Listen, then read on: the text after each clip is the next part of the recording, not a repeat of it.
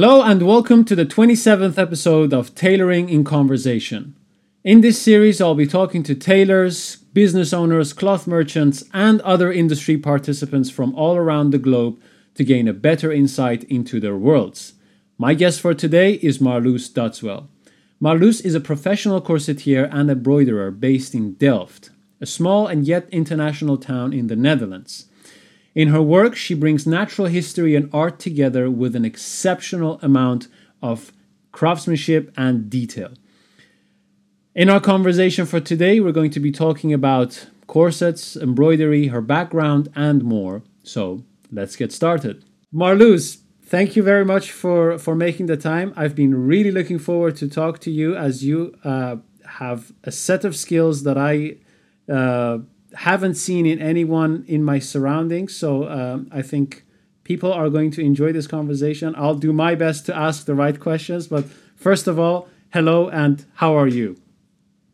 Well, thank you for having me, first of all. And uh, I'm very excited and also a little bit nervous, but uh, hopefully I'll get through that part. I'm sure we'll um, get through that. I'm really well. And I'm really well, and I hope you are as well well, I, I, I'm I'm I'm actually enjoying the conversation we are going to have. So, um, the the first question I'd like to ask you, uh, especially you, because you seem to be making very unique things that fall outside of the practical domain for the everyday person.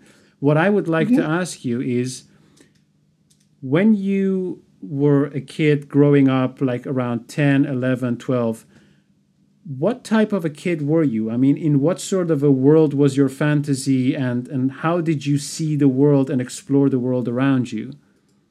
Ooh, interesting question.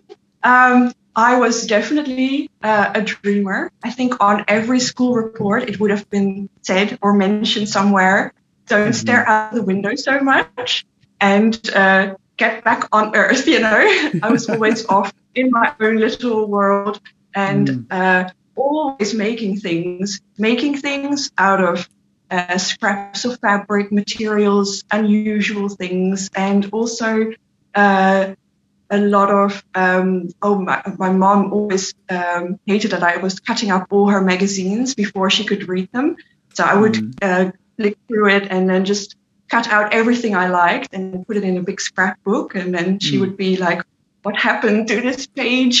There's something missing. But yeah, just off with the pixies for sure. Uh, mm-hmm. I would read a lot as well. Uh, a lot of uh, books that I wasn't even allowed to take outside of the library because uh, the age on my pass would not let me. so I, when I was 10, I would be reading uh, lots of uh, novels from the adult section and mm-hmm. um, they didn't let me take them home so i would just sit there all day and like read them there mm-hmm. and, uh, yeah. what sort of novels were you reading if, if i may ask uh, a lot of historical uh, novels so uh, partly based on actual uh, historical events but also mm-hmm. from a slightly different perspective sometimes so i would love to read um, books about uh, arthurian legends but then mm. I would really like it if it was written by a female. Uh, so it would be completely a different story than just about mm. heroes and knights and evil women that are that are witches, you know. Yeah. Uh, but like, what? Tell tell me the other side of the story. I was very curious to know um, different perspectives on mm-hmm. historical mm-hmm. happenings and situations. Yeah, yeah, and and so when what was the earliest me- what is the mer- earliest memory you have from something you made or the first time you remember that you thought i have to put a few things together and make something out of it okay.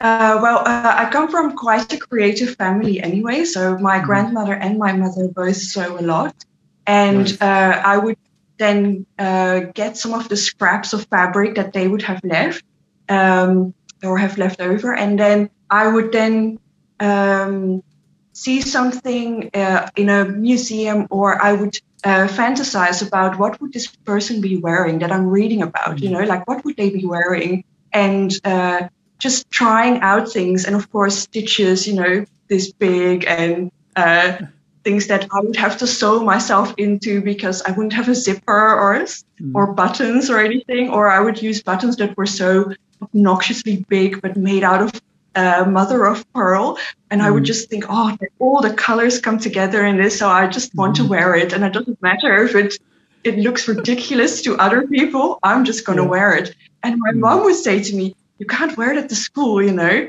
don't do it because people will talk, you know. I mean, growing mm. up in the Netherlands, you know, I mean, you can't wear anything that is outrageous because people will point and laugh in your face. So mm. uh, she would say, don't wear it to school. And of course, I would then just stuff it in my backpack mm. and wait till I was at school and then quickly get changed until one of my teachers phoned my mom and asked her, like, don't you guys have money at home?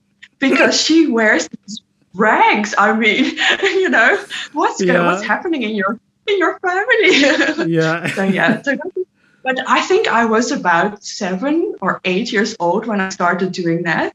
And mm-hmm. then it just kind of exploded when I went to high school and everyone was wearing like expensive sneakers and expensive like tracksuits that I mm. couldn't figure out.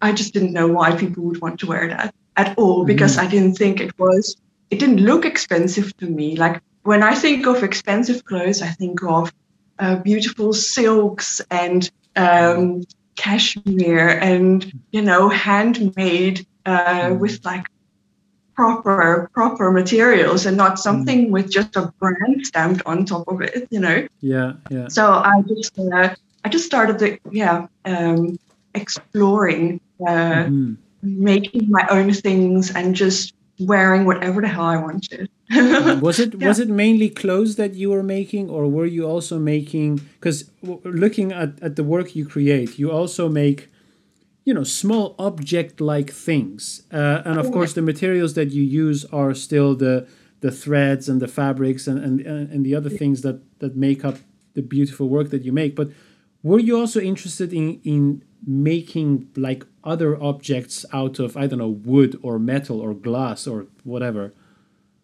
well um, uh, not so much out of uh, wood and metal but uh, i definitely worked with a lot of beads, but I used to really love uh, sculpting with clay as well. Mm-hmm. Um, mm-hmm. And um, uh, I love painting as well, drawing. I was always drawing, sketching, um, mm-hmm. trying to like mimic an oil painting, but then with like cheap watercolors, you know, mm-hmm. yeah, like yeah. just trying to make the most of little material that we had at home. Uh, but yeah, just being innovative with whatever was laying at hand. Yeah. Mm-hmm. And so, what did you do at school when you grew up later on, like when you were 16, 17, 18? How did you choose your direction and how did you decide? You know, because I I've I've lived in the Netherlands as well, and, and I kind of like have an idea of how the yeah the the clo- the handmade bespoke clothing sector is there. It's it's pretty small, although it's growing now. But yeah. How did you really decide this is what I want to do and I want to do it in this country? Oh, I think I think none of those things is what what really drew me into what I do now. I think mm. I always was making things. I was always creating things. I was always thinking of um, uh, ways to make that what I was dreaming of a reality. And mm people would always say to me, you know what, you should do, you should go to art school. So I thought, okay, that is it. I'm going to art school. Um, I didn't know which one. I didn't know uh, what that actually meant. It just, it was just something that resonated with me, and it was also seen as, to me, the only option out there that would make sense for me mm-hmm. to go and pursue. But then, because I was such a dreamer and such a um, I had very um, particular interests. So uh, I was terrible at uh, mathematics, for instance. Science mm. also just it didn't really grab me the way that history and biology uh, would, mm. and mm-hmm. also languages. I really I do like languages as well. Mm. Um, mm. And uh, so my markings on that on those subjects that I wasn't so good at were so terrible that that kind of uh, drew my whole uh, yeah educational uh, mm-hmm. level down. And mm-hmm. uh, over here in the 90s, especially, um, they decided that it doesn't matter if you're really good at one thing or like a little section of things. If you mm-hmm. can't perform well on the other stuff, then your whole um, level of education has to be lowered. So mm-hmm. uh, I, yeah, we have a, a strange kind of uh, uh, high school system where you have different levels uh, mm-hmm. of education. So you've got the more academic uh, level where you can go straight to university afterwards, and the one underneath that is you go straight to college afterwards, and then the mm-hmm. other one is the MAVO is when you finish at 16 and you go and do something practical with your life. So you mm-hmm. go into mechanic or um, uh, beautician uh, education or uh, yeah, just things that are very practical. And mm-hmm. Unfortunately, I went from being at the highest level entry point, high school. I did two years of that, and then I was dropped two levels with no prospect of going to art school because you, that's the university level over here. Yes. So, uh, I just I didn't know what to do with myself. I just thought that's it. I have mm. failed at life, and yeah. I just really wanted to start over. And just uh, I didn't know what to do with myself. I went and um, made a portfolio for a, a graphic design school, mm-hmm. and uh, they said, "Okay, well, interesting things you brought to us, they are too artistic. They're Where was this graphics design school? Oh, it was in, in Utrecht. Uh, okay. Yeah, it was in Utrecht. Yeah. And I thought, okay, well, this may be my little step up to go to mm. art school. So I'll do this mm. first. And then mm. when I finish that, I will, I will continue growing and it, go to, it is funny when you say it is funny when you say you went to an art school and they told you you're too creative it was too creative. They said we we really want to see instantly when we open your your your portfolio, we want to see what it's about. And oh, yeah. you have so many stories. There are too many stories around it. It's not mm-hmm. instantly clear what what it is that you want to mm-hmm. um, uh, vocalize through your art. It's too mm-hmm. artistic. Uh, uh, and what what we do as a school is um, uh, we uh, help people to become uh, graphic designers, and that mm-hmm. means that, uh, for instance, they make a billboard for in the mm-hmm. middle of a, uh, a park, and everyone mm-hmm. looks at this billboard, and they need to know what it's about. They mm-hmm. need to be grabbed, and what you do, it's too arty. You should yeah. go to art school. uh-huh. I see, I see, I see. Okay. When I'm, I'm 16, and I can't go to art school because I need something to do first, um, mm-hmm. and then I can uh, move upwards. And they said we don't want to be seen as a stepping stone for you, so mm. off you go. Uh, we we don't want that. So I had like two weeks um, to decide on what else I wanted to do with my life. Uh, mm-hmm. and of course, being 16, you have to go to school, so there's no two ways about it. Um, and a few years before that, I got some study books from my grandmother. I think she got it off a friend who, somewhere in the 70s, uh, did um, uh, a fashion uh, uh degree uh, in Leiden. And all the mm-hmm. study books that she had, uh, she gave to me. And mm-hmm. I taught myself how to pattern draft. Like I could pattern draft by the time I was 13, 14. Uh, mm-hmm. And they were all based in Rundschau, um, mm-hmm. yeah, method uh, of mm-hmm. drafting pattern. So I taught myself how to do formulas. So for someone who's not very good at mathematics, I can draft patterns mm-hmm. and manage to teach myself how to do that to make mm-hmm. things actually fit my body. Um, mm-hmm. and so I went for an interview at the fashion school here in The Hague. And uh, they said, uh, so what draws you in? I'm like, well, I'm really into drawing, creating, and everything. And I make my own clothes, but I want to know how to do properly, like mm. for real. And um, uh, they said, "Oh, we can see on your uh, form that you can also draft patterns." And uh, they said, "You probably mean you trace them out of a magazine." And I'm like, "No, uh, I taught myself how to do a wood job." They're like, "What?" yeah, yeah, yeah. And uh, basically, the person that interviewed me said, "Don't get your hopes up. Like, you don't uh, design here, you don't learn how to run a company. What you learn here is to work in an atelier, um, and you do just do production. It mm-hmm. that means you need to work fast, neat, and don't ask any questions.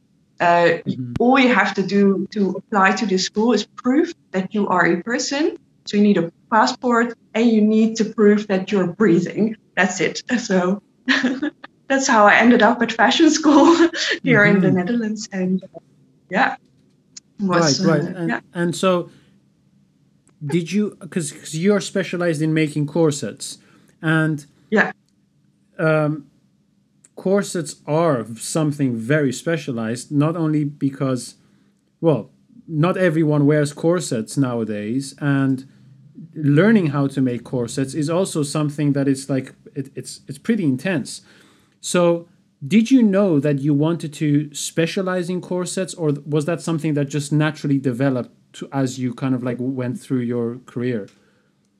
Uh, it kind of naturally de- uh, developed where I mm-hmm. I'd like to do a lot of dressing up as well mm-hmm. as a teenager, and uh, I always had a fascination for corsets and mm-hmm. watching um, like costume dramas with my mother uh, and with my grandmother as well. Mm-hmm. Um, I was just always enthralled by uh, mm-hmm these these corsets that everyone was uh, mentioning to be torturous and horrible to wear and painful and um, uh, I was just intrigued by it. I don't know uh, mm-hmm. exactly how to explain it, uh, but just something that uh, forms a foundation of your garment. I mean, it, it completely um, uh, it, it it defines the way the rest of the clothes fit, uh, fit your body. And mm-hmm. uh, it's such a foundation garment as well that um, I was just very interested in how to make it uh, so mm-hmm. it would fit well. And mm-hmm. uh, after buying one, I mean, I, I saved money for ages to buy one mm-hmm. off the rail, put it on, and I thought, yeah, they're not lying. It it hurts. It's mm-hmm. horrible to wear. It's uh, it's not comfortable at all. Like um, and uh, but I decided that that is because it is not made for me. It is such mm-hmm. a close fitting garment. You have so little room for error that if a seam lies over a point where uh, it can hit your rib or the, mm-hmm. the point of the bone, then that can be so uncomfortable. And if, just by shifting it a little bit, um, mm. uh, it can be a different experience. And also the mm-hmm. shape of the course is so important to get right as well. So um, mm-hmm. the ones that you buy in a shop most of the time, uh, and the ones that you order online from like mass produced, uh, uh, that are mass produced in mm. other countries. Uh, they're usually just tubes, like a cylinder. There's no shape to them. They have right. like metal in them, but they mm. have no real shape. So they compress your whole body. So everything is just kind of squished together and it mm-hmm. doesn't really give you a nice shape. And mm-hmm. uh, uh, by studying uh, corsets in uh, museums and mm-hmm. Uh, uh, books, I kind of discovered that the shape of, of the corset really defines how it fits as well. So mm-hmm. um, there's a lot of optical illusion going on with corsets as well, where mm-hmm. you kind of alter the proportions of a person. So you make them a little bit unnatural. And just mm-hmm. by changing small things and small sections of the body, uh, mm-hmm. it does something to your eyes. You know, it just it makes you think, oh my God, that person has got an hourglass figure when they're mm-hmm. usually more a potato, you know. Mm, yeah. and uh, that doesn't mean that they're being um, like squished and in a in a horrible way. It's just that Mhm. you kind of sculpt the body and you also build out certain other uh, areas. So you can Mhm. use a bit of padding for the hip area or for the bust or and just by doing those kind of little things you can change the way someone looks at the world. Yeah.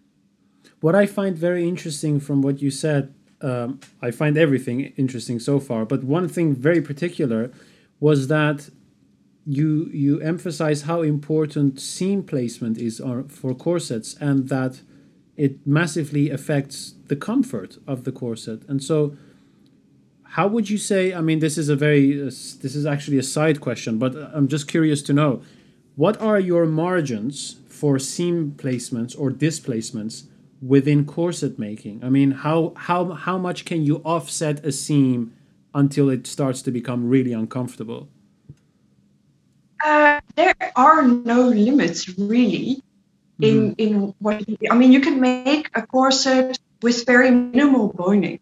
I mean, the Mhm. only reason the, the boning really is in there is to keep the the tension of the fabric uh, vertical. Uh, so you you you like if you Ah. make a seam there and you start to tighten it, it starts to compress and it Mhm. makes wrinkles in the waist area yeah and uh, it's just tension marks. And you're trying to kind of eradicate that by uh, putting in the boning. It just and it needs to be in there quite securely, quite sturdily, and like really sewn in, uh, Mhm. so it has no uh, area to move about. Uh, Mhm. Because then you get those uh, tension lines again. Uh, and the way you place your your uh, the lines, the seams, uh, like not behind every seam there needs to be a bone placement. Um, there's for example a lot of edwardian corsets where the, the seams are not at all corresponding with the, the boning oh, one, here fantastic going to show and tell, but, look at that wow. like there's uh, there's not actually that many panels in here. There's Mhm. one here. There's a gusset here. Uh, then there's um, one part here and a gusset as well. And then Mhm. there's the back the back area. Mhm. But uh, the seams go uh, higgledy piggledy. Like here, there's a curved one. There's the gusset. But all the boning channels are just straight. oh, two at a see I time. see just straight. Yeah, Mhm. so so that's one way of doing it, and then the outer um, seam um, proportions or placements can be anywhere you want because hmm they, they don't really uh, correspond with the boning channels, and Right. but then you could also in like modern uh, like more modern corsetry, you see that uh, the the seams do become the channels as well for the Mhm, mhm, uh, mhm.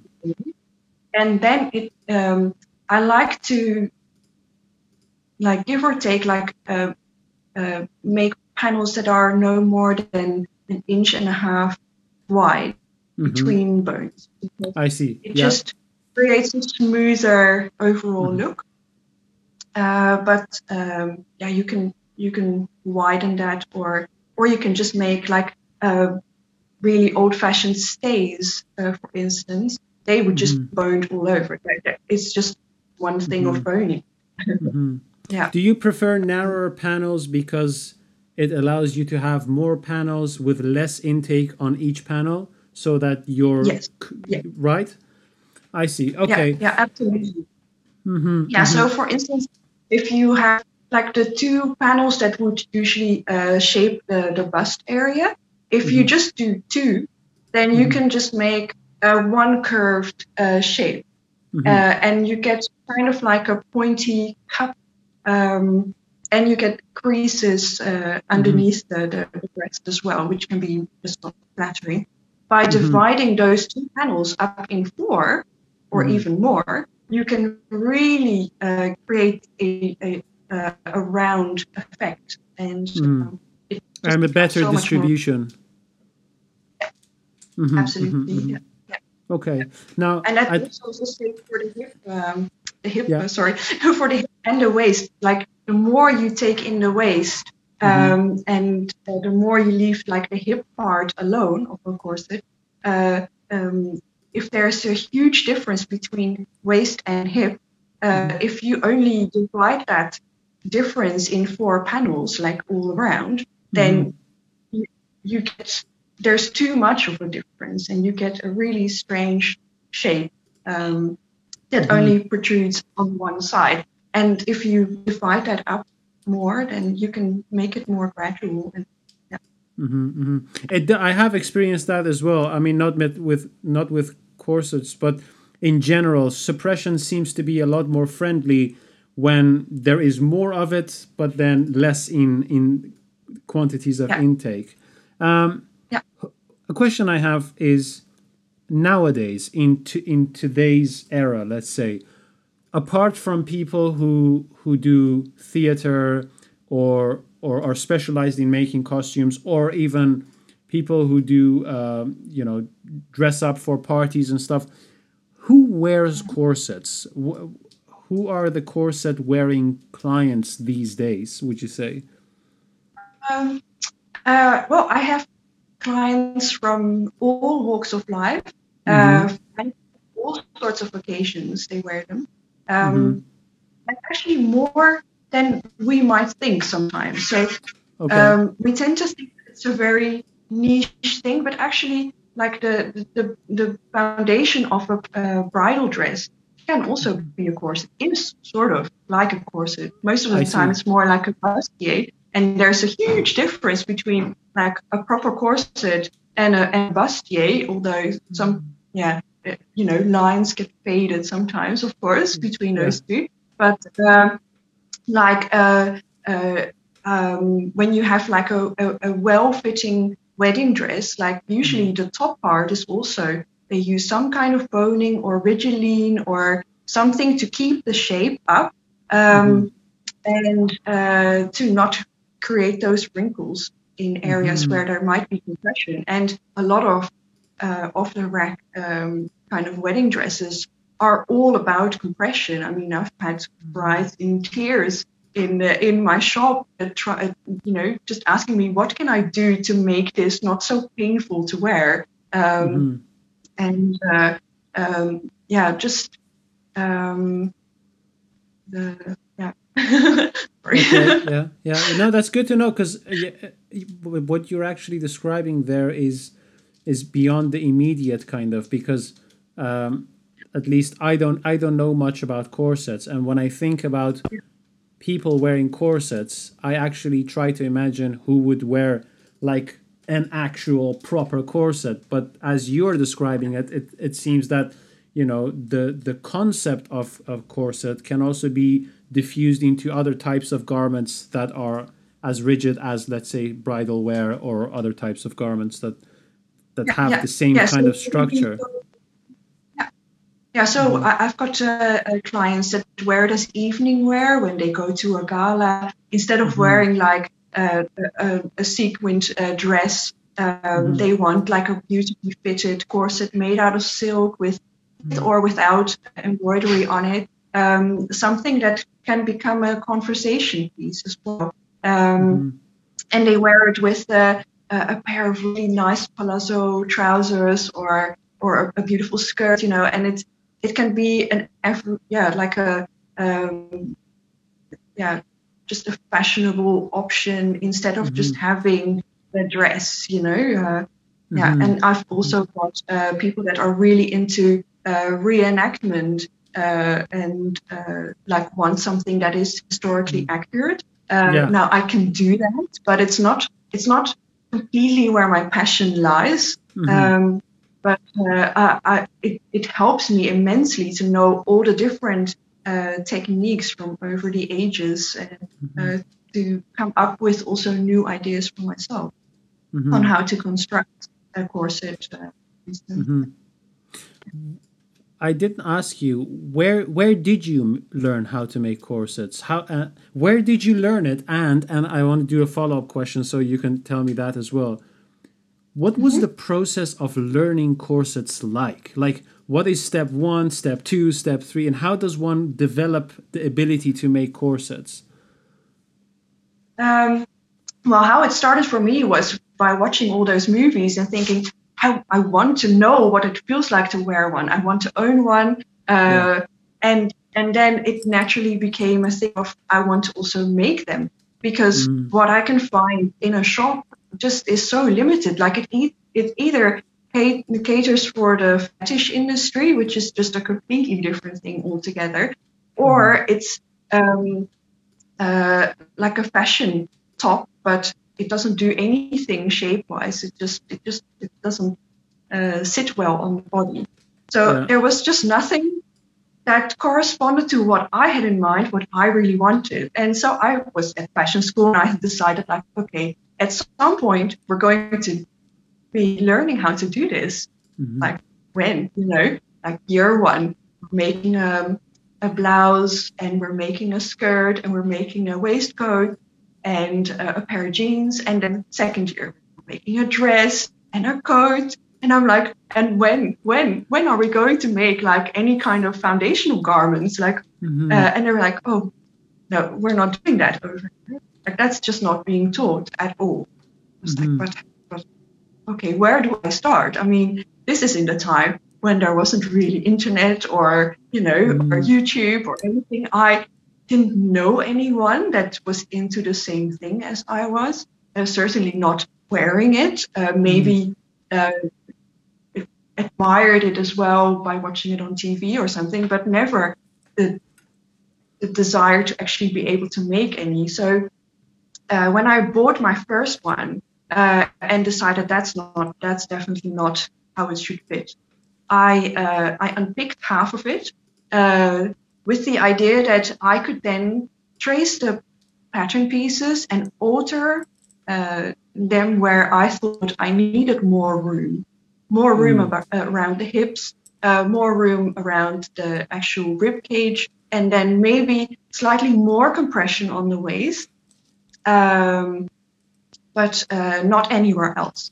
And mm. so I started doing that, and I made a lot of things that were just, you know, horrendous uh, bin worthy and uh, you know yeah, you, yeah. you have to make a lot of monsters before you start making something that makes sense mm-hmm. and uh, but it's just perseverance and making it and mm-hmm. not letting anything stop you mm-hmm. and uh, well, just um, I, I try to go to as many museums as I could uh, and just observing like what you would do if you're into painting and you mm-hmm. get up close to uh, mm-hmm. to a painting you see all the layers all of a sudden you start seeing layers it's not mm-hmm. a huge picture anymore you mm-hmm. start to see what they've been doing what they're trying to do like how mm-hmm. can you make something uh, like a little blob look like a pearl from you mm-hmm. know two meters but like yeah. what happens after this and that's what i did with corsets as well I tried to get as close to the things as I could, um, and and just observe like what layers can I spot, uh, what mm-hmm. stitching is used. Um, mm-hmm. and there's a, there's a lot of dodgy stitching around. I always mm. thought that everything that was sewn by others is immaculate, beautiful. Why is that? I would go to these fashion um, exhibitions, uh, like when I lived in London for a little while, I'd go to the Victoria and Albert Museum, and I'd be horrified mm. to see things up close made by these big houses, big names. Like, oh my God, there's yeah. a safety pin. There's not mm-hmm. even a zip. Like, yeah. you know, but yeah. looking at the corsets, and especially the ones that are kind of degrading or, you know, like mm-hmm. disintegrating. Mm-hmm. Yeah. Disintegrating, great disintegrating. Uh, when when they're kind of rotting away, you can see the layers. It's like, oh, mm. ah, so those channels, you can make them part of the seam with your seam allowance, or mm. they can just be separate channels altogether. And mm. like, are they made out of twill, uh, like little strips of twill, or are they made out of the same material as the rest of the corset is made out of? What are mm-hmm. you know? Are, are they all uh, steel boned or do they use other things? Like we hear about these whale bones, like were they mm-hmm. actual whale bones that they work? But like mm. what, why would you use that instead of the steel? And what difference does it make? And just experimenting and mm-hmm. making as many as I as I could. And then uh, when I moved to London after I finished uh, uh, school here, I, I, I quickly escaped uh, to London because that seemed to me the place where I could Mm. learn different things to that to what was on offer over here. Um, Mhm. So I would go to museums all the time just to have a, just to look and observe and uh, and try out. And there Mm. were other corset wearers in London as well. There's a lot Mhm. of people that wear them, and so yeah, just being inspired also by others and uh, yeah. Mm. that's that's how I I get the sense I I get the sense that you are a very um you are kind of, you you have a good ability to analyze things technically and to decompose them. I mean that's the way you talk about the, looking at other people's work and kind of like extracting layers and kind of like putting them in your own work and being able to to find a way to incorporate that. How much of that analytical skill that you developed over time was because of your curiosity? And how like you were so curious that it just automatically developed. That's what i mean. And how much of it did it come from actually you uh, consciously decomposing things like in notebooks and, and sketching your way through the process of reverse engineering. How was that process for you? Uh, I think what I do a lot is I overthink things a lot. So, um, so when I go and look at one item, it, it can be that I'm thinking about that for weeks on end. Even um, like stopping for a little while, but then two months later, I think, oh, that's how they did it. Mm-hmm.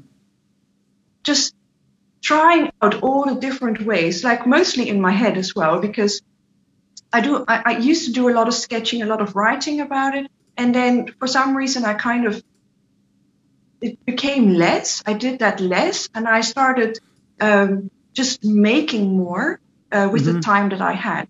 So Mhm. trying to just produce, and then um, just by playing around with things, also um discovering different ways of uh, going about, and then combining that with what I've seen uh, in other people's work, and then just just thinking about it the whole time. Like Mm-hmm. yeah, so When you say- sometimes, uh, especially if I'm No, if I'm working on a difficult uh, commission uh, or Mhm. something, then uh, I tend to even dream about it, you know, and then you you feel Mhm. like you've made it six times already. So then when you, when it comes to actually making it, it Mhm. becomes so much easier. Yeah. Right. You obsess literally about the work. That's how you could explain it. One could say so, yes. So, so Yeah. I'm curious to know when you say you used to sketch and write about it, what did you write? Uh, it, I wanted to um, uh, to make my notes so that if I didn't look at them for a few years and I would Mhm. rediscover them, that I would know what I was talking about. Mm-hmm. So not just using key phrases, but really more detailed work, so Mhm. that I didn't have to reinvent the wheel. Although just by writing it down, it becomes more uh, uh, a physical thing, and then it's like Mhm. writing a little note um, at school, you know, before your exam, and you want to Yeah.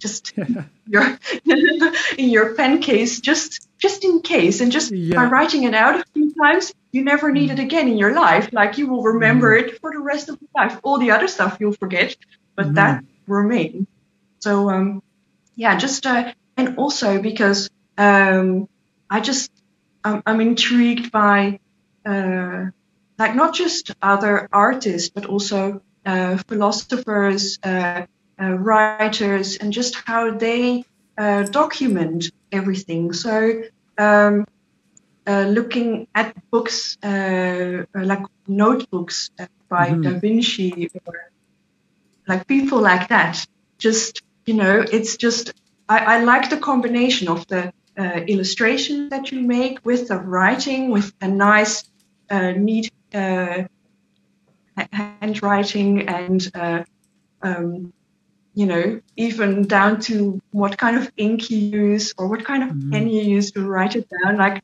yeah, I just yeah, yeah. It, it became a little bit of an obsession for me to like make it really nice, everything mm-hmm. really nice all the time. So, but that also constricts you a little bit um, mm-hmm. uh, because then it just yeah, if it, if it then um, yeah kind of stopped me a little bit to uh, um, be more free about. It. You mm-hmm. know, it had to all be mm-hmm. kind of a certain way, or it didn't make sense. mm-hmm. Have you noticed that as you were writing about the things you were exploring, or or trying to figure out that as you were writing you also came up with new ideas did you mm-hmm. experience mm-hmm. that yeah. as well or was it more like oh, yeah. i'm i'm just noting down what i already know how was that no no no it is it is usually in in writing it down in really having to to find words to describe what you're doing um, mm-hmm. it kind of um, makes you think about other ways as well. That was also one of the things that I really hated then because then I'd have to cross out certain things yeah. and then make a mess of my notebook or remove a whole page or a whole section of it. Mm-hmm. And it just mm-hmm. became a thing. Yeah. Yeah, yeah, yeah, yeah. So how when and how did you get into embroidery? Because and and this is my ignorant this is this is my ignorant mind. I I don't know. Are corset making and embroidery throughout history closely related, or is this something that you have kind of like combined your passions together? I think I combined two passions together. I I think because corsets were originally an undergarment, they didn't need to be really um, mm-hmm. decorative often because uh, no one would see them. Right. Uh, so you decorate them with a bit of lace, and also because of all the other layers that you wear on top, it becomes damaged quickly. Mm-hmm. So anything that you would put on there in um, in embroidery would just kind of wear away. And because what I do, uh, the corsets that I tend to make are not usually for underwear. Uh, mm-hmm. They're usually for um, outerwear um, to wear for events or uh, weddings or things like that. They they are allowed to be seen. And um, I tried my hand at embroidery when I was really young, and mm-hmm. my mom does a lot of um, uh, cross stitch, and uh, she thought it would be really fun for me to also do this. But yeah. I would get like um, a ready-made little package with a design already printed on the fabric uh, with the colors that were for that picture and that picture only and mm-hmm. uh, and you had to do cross stitch, and which meant to me that you can see a lot of the fabric in mm-hmm. between all the stitches, and I want to fill it up, and I want to paint with it. I mm-hmm. want to yeah use it as if it if it were paint. So I don't want to see the fabric in between my stitches, and this um, this little package, however darling it was, it was to me completely boring and mm. a waste of my time because mm. someone had already thought of it, already made already made the design for it. There was no, nothing of me that I could add to it, mm-hmm. and that really felt limiting, and it felt like a chore. Like I didn't want to do it, and even to this day, my my mother can cross stitch meters of fabric, most beautiful patterns, but mm-hmm. it uh, it's not something that I that I find enjoyable. Mm-hmm. Uh, and then I, I just wanted to um, uh, yeah, decorate the corsets with embroidery, uh, but very uh, particular things that I would think of or that I was inspired by. And I just mm-hmm. couldn't find anything. And then I had a friend who bought herself a embroidery machine. And um, she found this website where they had all sorts of designs, like you can think of it and it was there. Like it was just such a huge library of designs. There was always something that you could use to make. But because it was her machine, I couldn't use it.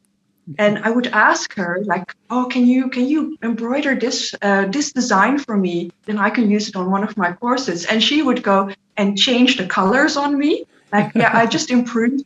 I improved, and I'm like, no, but I wanted it like that, and Yeah. um, not being in control of the of the situation. Also, also feeling kind of um, uh, like I wasn't partaking in the embroidery itself. Like you Mhm. put the design into the machine, hmm you press play. You sometimes have to change the color of the thread, Mm-hmm. and sometimes you need to rethread the needle uh, because it come undone. But other than that, it does its own thing. You know, Mm-hmm. Yeah. it is. I didn't really do anything. I can't take credit for it. And Mhm. uh, the only thing you can do is make coffee. You know, I, but I can leave the machine alone to stitch, and I can go Mhm. make the coffee. So it didn't feel like I was really doing anything that was, yeah, that I would say I made. hmm So, um, uh, but it didn't stop me from buying my own embroidery machine. And so Mhm. I bought one eventually. And I just, oh, the hassle with that thing. Oh my God. I honestly, I, I nearly threw it into the canal. It was just, it's Like halfway through your embroidery, it would just move like Yeah. a millimeter out of line and your whole garment is ruined. So I just thought, okay, I'm just not, I'm not, I'm not doing this anymore, and Mhm. uh, I'm just going to do it by hand because, Mhm. as with like regular sewing that uh, that uh, that I do, like everything that you do by hand, you Mhm. have control over. Maybe Mhm. that's the thing that I really like as well. Mhm. Um, you can decide where the stitch goes. You can Mhm. feel the fabric, all of the fabric and all of the material in your fingers, and you can feel what every layer is doing. So Mhm.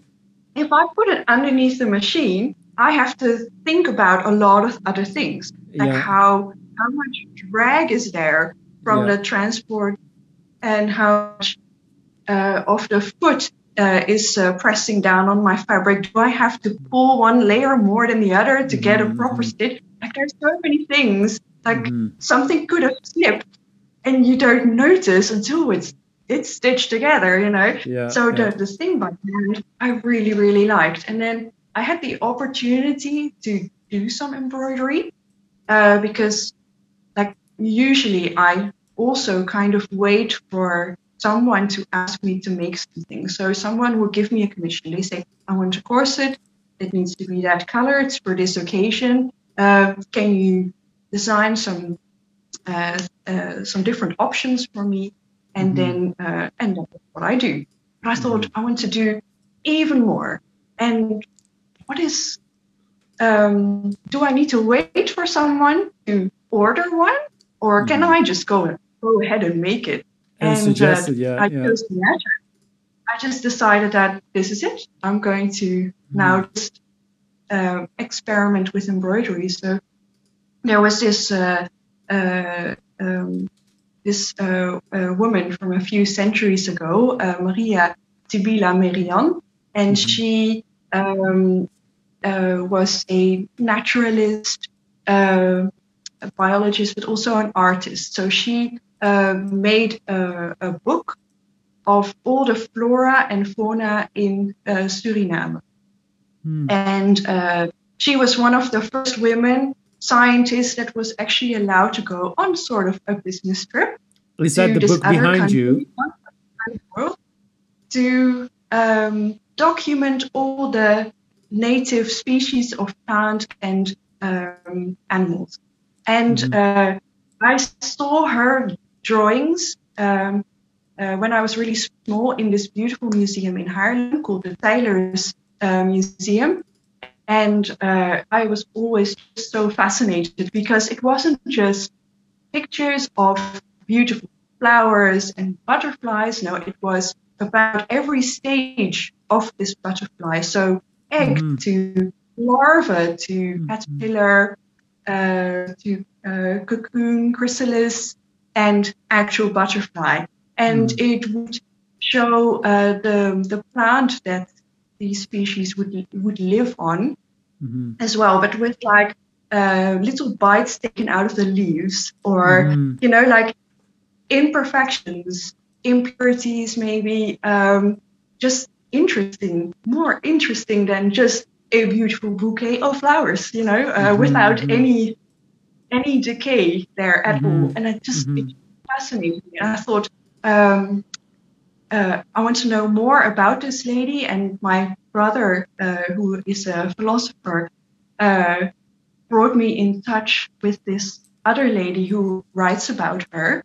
And uh, she mentioned that this this um, this woman uh, used to teach uh, like rich ladies how to draw in their mm-hmm. gardens. So she would be allowed to go to these beautiful gardens and then teach all these rich ladies how to draw. And uh, while she was doing that, she also uh, created an embroidery with like embroidery designs of um, plants and flowers and butterflies and insects. Mm-hmm and uh, but I've never been able to find that book. I don't think it exists anywhere anymore. It's just it's mentioned that it existed, and but that's how I started to think about her imagery, her her art. Uh, um, like, what would it look like mm. if you were to stitch this out? Like, what mm-hmm. what kind of um, uh, stitches would I need to use to make the chrysalis look like a chrysalis? and can I make something that looks a little bit 3D? Uh, mm-hmm. So there's one uh, of these images that I uh, embroidered, and it's got a pomegranate. I wanted mm-hmm. to know, like, how can you make like the membrane look mm-hmm. like mm. the membrane and the little arils, you know, the little pips in the pomegranate? Like, what can I use yeah. that look like that? So mm. I just, yeah, wanted to reimagine her work um, mm-hmm. as embroideries, and that's I just I just started, and I didn't let anything stop me to do it. Yeah. Mm-hmm. How long have you been embroidering now? Um, I think four years now. So not years. not not very long, to be honest. Yeah. Mm-hmm. Well, your work does look absolutely pro. So if, if you had said yeah it's really really really it's it's unbelievable so what i'm curious about is what you do is extremely creative and it's also creative in a very niche way it's not creative like you're not you're not designing um, applications which is creative but also very applicable literally. Um, how does how how difficult was it, or maybe still is it for you, to be hyper creative, and at the same time do whatever you want to do in the creative domain and still make a living out of it? Like, how difficult is it to be someone like you in the Netherlands? If other people are watching this and they're like, hey, this is exactly the route I want to take. Um, yeah. How how how difficult would that be? Uh, I'd say it is difficult, not impossible, mm-hmm. uh, but it really depends. Like if you if you do this because it's your passion and there's just this inner urge that you need to create, you need to make this item, mm-hmm. um, then there's really nothing money wise that could make you do it or make you stop doing it like it just mm-hmm. it's just this thing that you need to do um, and when it comes to having to eat every day and have a roof over your head like you have to just accept that it is not for everybody not mm-hmm. everyone can afford something like that and also you don't want to be trapped in a sense that um, someone has to tell you what to make. Like mm-hmm. you want kind of freedom as well. So my favorite clients, and they do exist, and there is clients that will um, specifically save up money to to have a corset made by me, and they're by no means rich or anything, uh, but they they see the value of mm-hmm. what I do. They see the craftsmanship and uh, they know that they can't have a whole wardrobe filled with them. Uh, mm-hmm. and neither would they want to. But they want that special item mm-hmm. that is made for them, only them. Uh, I can do like funny little embroideries on the inside of the corset as well, just a little inside joke, you know, mm-hmm. just no one will see that. And but it's all for them and and they're willing to pay for it and even if they just pay in installments or uh, uh, you know it does happen that sometimes i will do a little bit more than is asked uh, for or paid mm-hmm. for but just because i think oh it just needs this this mm-hmm. extra thing you know i can't just leave it like this it the, the work itself needs this extra thing so yeah, yeah. This, um, it is not impossible and uh, sometimes what you also have to remember is that look, not everyone wants a whole corset. I mean, what are you going mm-hmm. to do with it? Um, mm-hmm. uh, you know, I've got one lady, she just has one on display in her living room, mm-hmm. and it mm-hmm. makes people talk about it. You know, she says it's right. a conversation starter, and uh, uh, it's just an item of art now. She doesn't wear mm-hmm. it, it's just there for art's sake, I suppose. Yeah. And um, um, it's the same as with uh, bridal dresses. You you wear that once, and unless you're planning on getting married five times, you know, it's a thing that you buy once, and then that's it. So, and not everyone wants uh, that, but they may want something made by you just because mm. they like your style or they um, they just want to own a, a part of it, you know. Mm-hmm, mm-hmm, and then that's where I just do the the smaller embroidery as well. So I make uh, brooches uh, mm-hmm. or uh, uh, like little clips that you can put in your hair when you're yes. getting married, for instance. You know, just decorations, or they want to wear it uh, or to have it just hanging on the wall uh, as mm-hmm. well. You know, just as a piece of art. 3D embroidery or uh, I make them in um, like a dome setting as well, like a bell jar.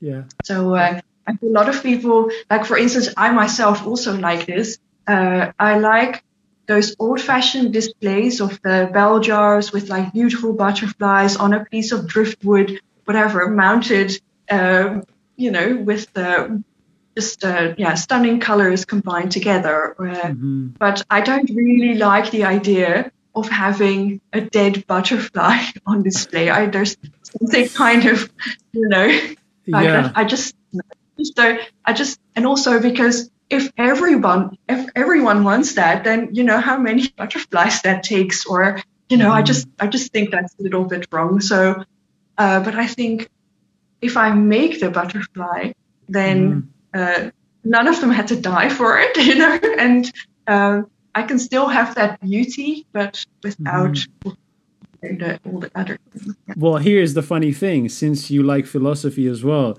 uh, you could argue that the butterfly that you make, although it may not fly, it is actually alive because it was created from scratch by you and uh, f- for that specific purpose instead of an already living one having to be killed and then kind of like put on display. Yeah. Uh, are are, yeah. are, are are are those things the? Do, I see two of those things uh, uh, behind you in those bills. Are those the examples you're talking about? Yeah, yeah, yeah. You want me to grab them? yeah, please, please. I mean, yeah, I, I, I would love to see it. It's, it's insane. I'll remove the. So here's, here's. Oh my god. wow. wow. So it's it's you... true with uh, with pearl pearl uh, that is used in like gold work embroidery, mm-hmm. uh, just to make it obvious that it is not a real one. Just yeah. to kind of because otherwise people from a distance will think, oh, yeah. she's just got these, you know. yeah, yeah. Butterflies oh. Wow. Yeah. You know yeah. what I find and then actually. I, I usually gold plate them as well. So, wow. so the, did you make the Did you make the tree as well, or the or the wooden? Uh... Oh, well, yeah, it's a it's a part of what they use in aquariums to like as decoration. Uh-huh, I see, so I see. Like, it's like a bit of driftwood. So I just saw it in half and then okay. I mounted on. Wow. Just because I. You know what I find striking is that you know usually works like the works you're displaying when you display them through like a, a, a camera you know a phone camera they tend to lose a little bit of their glow but that thing you've yeah. made there does not lose its glow it's just like bah it's just there i I find it incredible honestly i i um, I haven't been to the Netherlands uh, for like I, I think two years now since COVID, but I definitely know who to visit the fir- the next time I'm, I'm in Holland. Yeah, yeah, I, I, I, yeah, I have to. So so I wanted to ask you a few things, a few other things, um, a bit uh, perhaps a bit more technical, but um, see what kind of answers you you you are coming up with. So yeah. what do you think makes a corset maker a good corset maker from a technical or art artistic point of view? How would you judge Uh, another corset maker? Hmm. I think that um, being able to make um, uh, something that looks well fitting Mhm. um, and uh, just overall neatly sewn, I think that's Mhm. also something that I really value as well.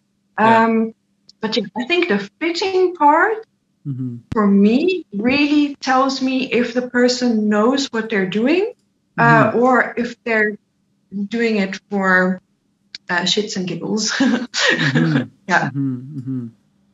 And how uh, how would you rate the difficulty between making a corset and, for example, making a jacket or a shirt in terms of the pattern? Well, I think um, I, th- I yeah I think uh, if I if I just if I go down to the like my basic knowledge of like Rundschau for instance, which Mhm. is all about uh, proportions and Mhm. not really looking at the individual body, but more like what is the look you want to achieve Mhm. like you know um, then with corsetry there is very little room for error um, it needs to fit really well of course there is you know uh, you can you can achieve a lot of things through a bit of stuffing you know like they Mhm. always say uh, um, what the good lord has forgot, forgotten we can stuff with cotton you know. I think there there's like a similarity uh, between tailoring uh, and corsetry, um, where you can definitely use a little bit of pad, uh, padding here and there to Mhm. achieve a certain silhouette or Mhm. more drama in a silhouette. Um, but uh, a well-fitting cup, for instance, Mhm. uh, of a bra, Mhm. like a, a cupped corset that is technically you know that that is that is very sensitive like you can very easily make a really ugly boob and you know it's it takes a bit of skill and knowledge to Mhm. uh, to to get a, a pretty a pretty result yeah Mm-hmm, mm-hmm. And would you say that it's easy to identify a badly made corset when you're not as specialized as you are at this point? uh, well Because you know, when you look at a jacket, for example, or a shirt that is badly made or or, or fitted, you you can instantly Yeah. tell the whole thing is just like you know off. Uh, yeah, is yeah is yeah, is yeah. the is the same uh, the case with with corsets? I think so. Yeah, I think that there is not a lot of uh, people that wear uh, like proper bespoke corsets. hmm Uh, there are a lot of people that just buy them off the rack, Mhm. and they're all being designed for women with a B cup and kind of a cylinder shape. hmm Um, and so you, what you will see is that the back uh, lacing that should just be parallel uh, Mhm. is like wonky. Like it will be V-shaped or like or it pulls the boning in at the waist and then it kind of towards towards the top and the bottom.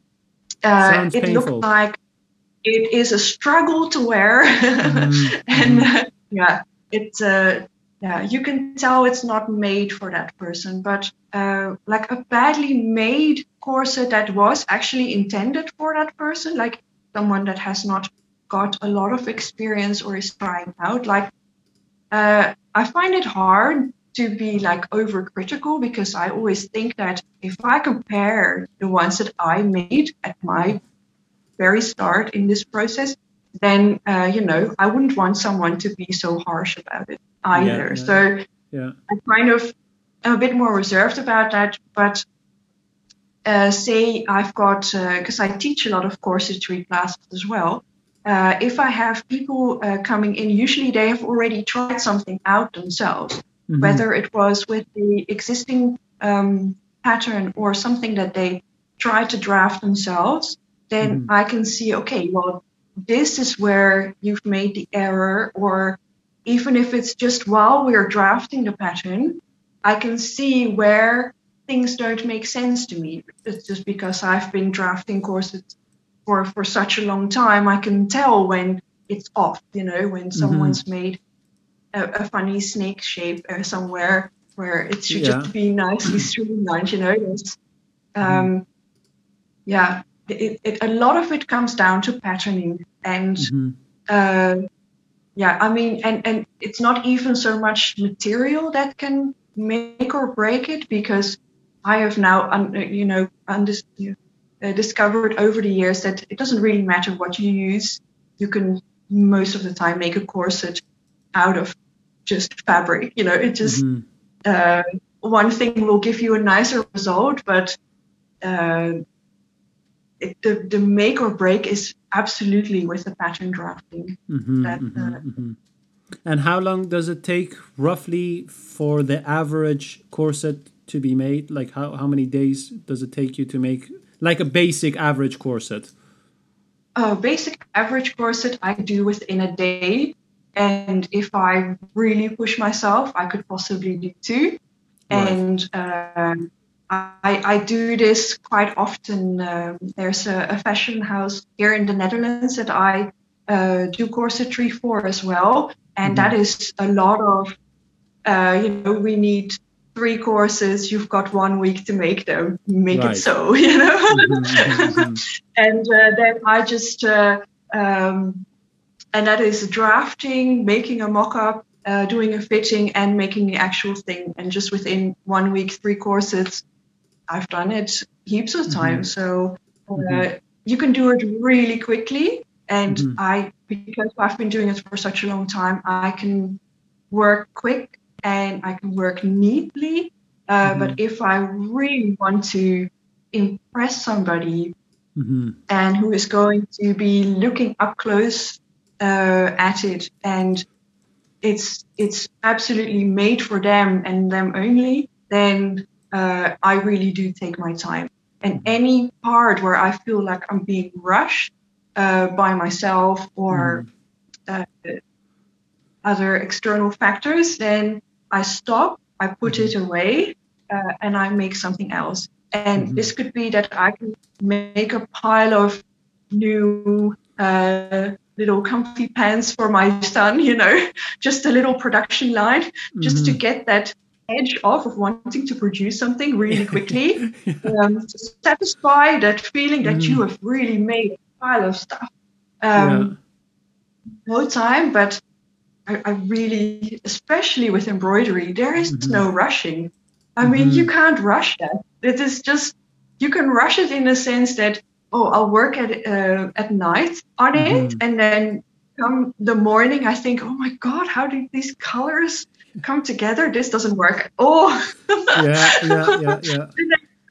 do it, and that's even more of a, mm-hmm. of a struggle. So, you know, I just, I, I think that is one of the biggest lessons I've had over the years is that I'm allowed to take time to make something mm-hmm. that it's nice that you can do something fast and sufficient and mm-hmm. neat and that's that's that's fabulous, but you're allowed to take your time.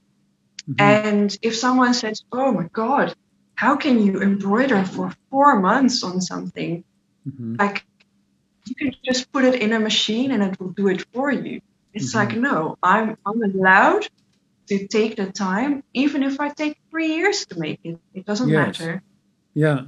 Well, that's how masterpieces evolve. And I, I completely agree with what you say. And I, and I think I've observed this here in my training or during my training on Savile Row. Uh, one of the things I noticed was that um, a lot of tailors they were rushed into or forced to rush the production of the garments they were creating and uh, for whatever reason, a lot of them accepted being pushed into rushing things. And that happened so often that it had become a normal thing for any cutter or company to go to a tailor and say, Here's a bundle, we need it in three days. And then, and the tailor would just say yes a lot of times. And unfortunately, it's weird because uh, the things that you are making and, and the things that other people the similar things that they are making they don't just fall into like an easy category of like you say 17 pajamas in one hour. That's a very different category. And for for some something to really reach a high level of excellence um, time is required. And it's a it's a struggle i think of ideas perhaps um, Yeah. to to see which one should be you know? Should should the tailor accept or should someone like you accept a project that has to take one day or should should they be, be like no the minimum is xyz and and these are the standards that i'd like to uphold Yeah. um Now, it's I do. no no please continue think i'd like to know your is why I thoughts do- this is why I do uh, a few different things. So I Mhm. uh, I work for myself. I make uh, commissions um, uh, for people. Uh, then on that on the side of that, I also make whatever the hell I want, uh, and with no purpose, no nothing. Just um, I want to make something, and I'm diving in, and I'm taking three years to make something. I don't, you know, it's okay yeah and like next to that i also uh, take on work for this uh, fashion house and sometimes also uh, other uh, like fashion designers um, where it is very much like we want this look uh, um, here's the fabric we wanted tomorrow or yesterday you know if you could and oh we like it so much can you also make it in red and it all needs to be done like Mhm. at the end of the week Mhm. I do that because uh, I like to push my limits sometimes. Mhm. I really feel sometimes that when I'm at my absolute busiest, where I think oh, I can't take on another thing, is when I feel most alive.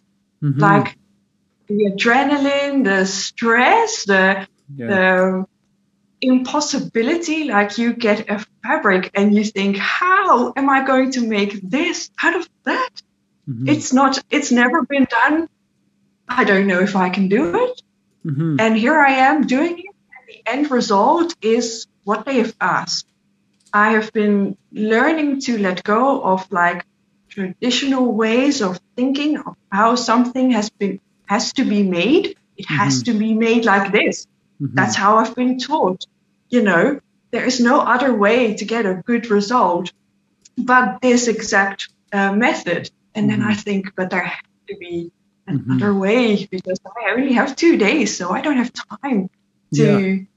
Do it how it's supposed to. But how can I achieve that Mhm. in less I like to uh, give my brain that kind of exercise, but I Mhm. don't like to do that full time, which is why I'm not employed by any of these people full time because I just I, I think I would work myself to death. That yeah. That just would not be a good thing.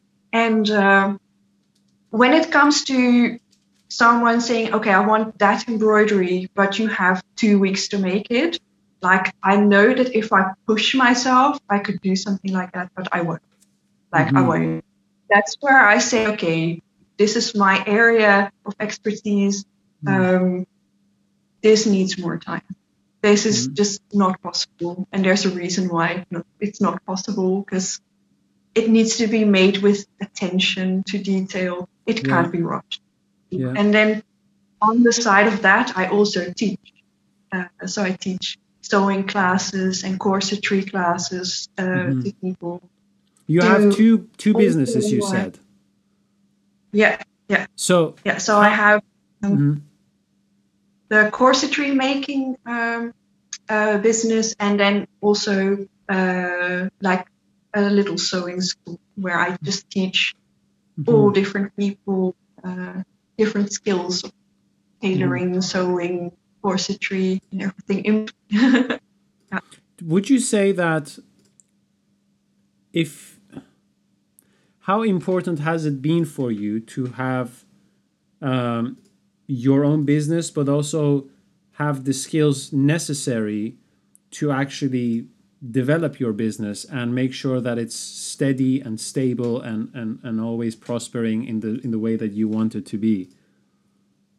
um, uh, I think finding a balance for yourself is always a good thing. So Mhm. that uh, I think the versatility makes me less able to get bored with one thing or another because I can I can switch it and um, when I need to. Um, I think it is so important to pass on knowledge and to not just keep it for yourself, but to Mhm. uh, share it with others. And uh, yeah, I, like my biggest struggle when I was living in the Netherlands, I was looking for a teacher, someone to tell me how to make it, and I had to become my own teacher for Mm. for very many years. And at at a certain point, I also became too shy to ask Mhm. um, other people for help or tips or tricks or anything. Why? I was. Um, I think part of it is my character. Mhm. I have to. I have to admit. Um, uh, and also, I think part of that character is also that if you haven't struggled yourself yourself Mhm. to get to where you want to be, you Mhm. cannot say you've done it. So Right, what I see a lot of me is that uh, so this may yeah this is maybe just a bit a bit uh, too, much, but um, what I see a lot around me is uh, people uh, uh, hitting the help button Mhm. before they even think about a solution. Yes. So um, I see that in my teaching as well. Um, someone will say, how, how do I do this? Here, you do it. You know how to do it. Um, so you uh, insert the zip, for instance. Mhm. And I say, okay, well, uh, I know how to do it. I've been practicing for many years, so I know how to do it. But you're here in class to learn how to do it yourself. How to work it uh, out. Yeah. So and then I can I can show them ten different ways on how to do this. Mhm. But uh, what I will ask them is that how do you think it's Mhm. being done, Mhm. and why would you do it Mhm. like that? i try to make them use their own noodle Mhm. instead of quickly pressing the help button. And I think because Yeah. um, and it's not big, not like withholding information or anything, but making them just try to think about it Mhm. because it makes them understand a lot more about why do things in a certain way. Yeah. It makes you uh, be able to problem solve um, uh, a lot better as well. So um yeah, so I just I, I, I learned from many different books. I've seen many different techniques. I've Mhm. tried to find a teacher and I couldn't really find anyone that was willing to share their knowledge without fear. Fear Yeah. of me um, taking all their secrets and, you know, um, yeah, just making money out of that or Mhm. uh, taking credit for something they have obviously also fought and struggled to Mhm. uh, obtain. So, so yeah, I've been my own teacher for a very long time, and that also means you're reinventing the wheel a lot of the time. Yeah. And I think there might have been easier ways for me to get where I am, but Mhm. if I hadn't done it this way, um, I, I wouldn't know as much as I do now. And Mhm, I also now know there's just so much more to learn that Yeah. I'm also going to explore. Yeah. Well, you, this is, I mean, this is a, another hour conversation on itself, but you are posing a very important question there, actually, which is, you know, what is really the role of a teacher? And, and, and I've been thinking about that a lot. And I've also simultaneously been thinking a lot about who is really a master in what they do. And i first of all, I don't really have an answer. So uh, I'm, I'm learning as much as I can from these conversations. But one of the things that I have thought about is that a lot of people who did become exceptionally good in what they did didn't have someone who told them how to do it all the time which which kind of like forces them to go into weird places you know? I mean look at the stuff you make. That that's that doesn't come out of a template you know? You know i you don't just go on google and and type in how you know how do i make everything marloes makes? And then you get like all the answers. It's like you go through history books you go through the and actually as you're going into the history books you're asking the question what is the other side of the story? I don't want to hear about the knight and all the heroes. I want to hear about you know the the hidden stories of of the other people that aren't mentioned in there.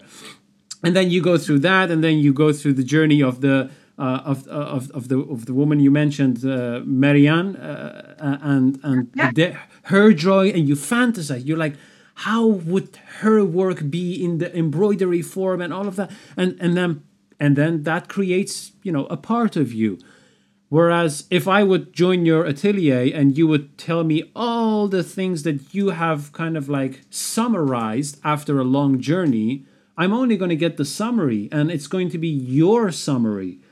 The question is, what is my summary as a student? And how can the teacher support the student here and there, but at the same time, really encourage and push them to go into their own journey and their own story? It's a very tough one. And sometimes you i wonder uh, does it help to be the teacher that shares all the information um, does that make the students lazy or should you be the teacher that sometimes on purpose with the intention of you go and think withholds certain things or at least delays the revealance of them you know um, it's it's it's a very very interesting thought that I would like to explore further. Um, but now, what I would like to do is I'd like to do a speed round with you. So I, I have a few words that I kind of like wrote down as during our conversation, and I'd like to know the first thing that you think of when you hear the word. And if you can summarize it in a word, uh, that would probably make it more interesting for me. So, are you ready? Yes. yeah. All right, let let's start with the first one, which is history. Sorry. History. Oh, history. Uh, mm, mesmerizing. Mesmerizing. Okay. Philosophy. yeah. Impossible at times. Impossible. Impossible at times. okay. Um, running running your own business. Uh, a marathon, not a sprint. A marathon. A marathon. Okay. Um, yeah. Being self-taught or being an apprentice. Mm. Ooh, uh, perseverance. Perseverance. Yeah. Yeah. Okay. Um, culture. Mm. Um, inspiration, for sure. Ins- inspiration. Yeah. Analytical skills. Handy to have. um, what does it mean to be an artisan? You can you can answer this one with more words if you'd like. yeah. Uh,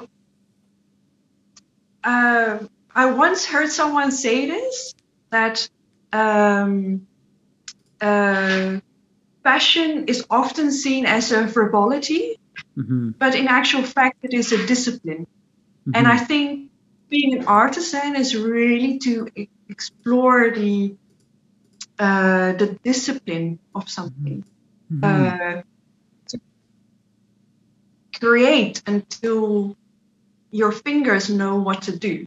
Mhm. Mhm. uh, until you can look at a fabric or you can look at a person and their shape and you already know what to do with Mm. a pattern Mhm. shape um, even using colors or textures and yeah being Mhm. able to do that that means you need a lot of uh, knowledge on, on in, in very different fields Mhm. um, anatomy, but also material choices and Mhm. how they behave themselves or misbehave. and How Mhm. Mhm. Yeah. Okay. Okay. That's a very good answer. Uh, uh, I will certainly explore that. Um, the ideal student. is a nosy Parker, a nosy Parker that is curious until it becomes annoying. Mm, yes, mhm, mhm, because mhm. that also Okay. it makes you think. It makes you think because Mhm. I, I've often come across like teachers, like especially at my fashion school, where you're asking too many questions they don't know the answer to, Mhm. and they're being like, "Oh no, that's for some, that's for another time," and I'm and I'm thinking, is that really for another time? Like now is the time. I want to know now, and Mm, why not? Because they actually didn't know themselves. yeah. And I see that with a lot of makers as well. They Mhm. make something because this is how they were taught to make it, Mhm. not because that is the only way there is, but just this is what they're comfortable with. And Mhm. this is how you do it. And, there, you know, there might be a million other ways, but that's Mhm. not what we're doing. You know, we do it like this. Mhm. And um, that, um, but also not really knowing why you do it this Mhm. way and not Mhm. another way. It's Mhm. just you've not used your noodle. That's just, you know, Yeah. you Yeah. have to explore. I need to know why do I do this to get this result? Mhm. I really want to know. And that what makes a good student that they that they say, okay, now I see you do it like that. You're teaching me this technique, but why are we doing it like that? And Mhm. why can't I do it in a different way? And I Mhm. just I let them explore it all. You know, I try Mhm. to like say, okay, if you think you have a better method, Mhm. show me show Yeah. me what it is that you think will work and then we see if it will or if it doesn't and maybe we have found the newest technique in corsetry Mm-hmm. yeah, yeah, yeah, yeah, yeah.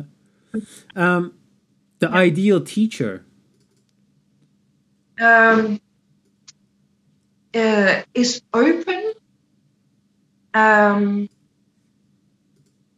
and um, doesn't yeah doesn't hide things you know doesn't just really is there to to spread their knowledge not to keep it to themselves to spread it to let it grow without Mhm. fear of anyone starting their own business and doing the exact same thing. I think that's what i've come across myself been annoyed about myself so much yeah. and would never want to be like that but i also think that a teacher I find that my method it works for me. Let's say this: it works for me um, that I am uh, approachable Mhm. to my students and I explain things to them with kindness and patience.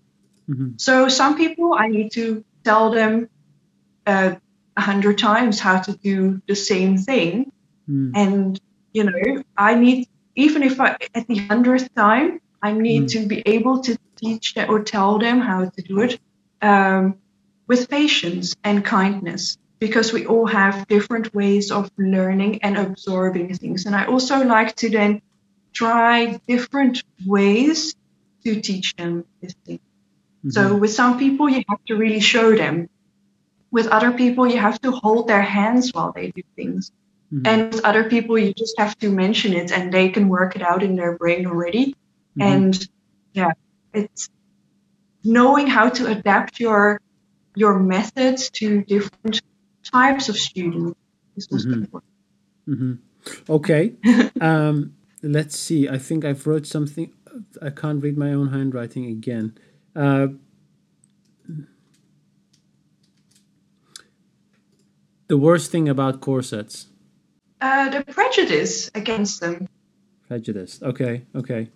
Yeah, yeah, that it's, it's it's a it's a torturous device that is there to suppress women. And you know, my mom said to me, "This is not what our foremothers have fought for. They fought to release us from this thing, and you're putting women back into them yeah, and men, yeah. by the way." yeah. and, yeah, it, there's a lot of misinformation about corsets. Um, mm-hmm. uh, yeah, yeah, it's okay. just an item. mm-hmm, mm-hmm, mm-hmm.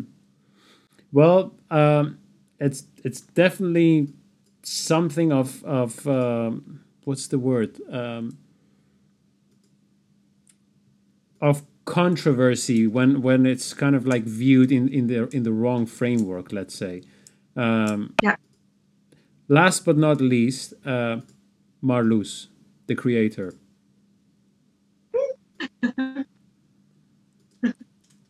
How would you how would you describe yourself if you had to use one word?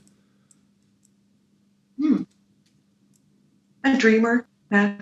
Dreamer. Dreamer. Dreamer. yeah. yeah. Amazing. Uh, thank you. Thank you so much. I I cannot wait to uh, visit your studio and see all the beautiful work that you've created. And I'm sure it's going to inspire me for a very long time once I actually see the work from up close. So thank you very much. Oh, forward to meeting you in real life. And thank you for having me. it's my pleasure. Thank you. And that was Marloes. Did you see the butterfly she made? Unbelievable. It just looked like a 3D render augmented into the conversation. Which parts did you find interesting? Please share your thoughts in the comment section as I would like to know what you think. If you want to see more from Marloes, check out the links to her Instagram and website in the description of this video. And if you've enjoyed our content so far and you'd like to support us, then please subscribe to our channel. Until the next time, bye bye.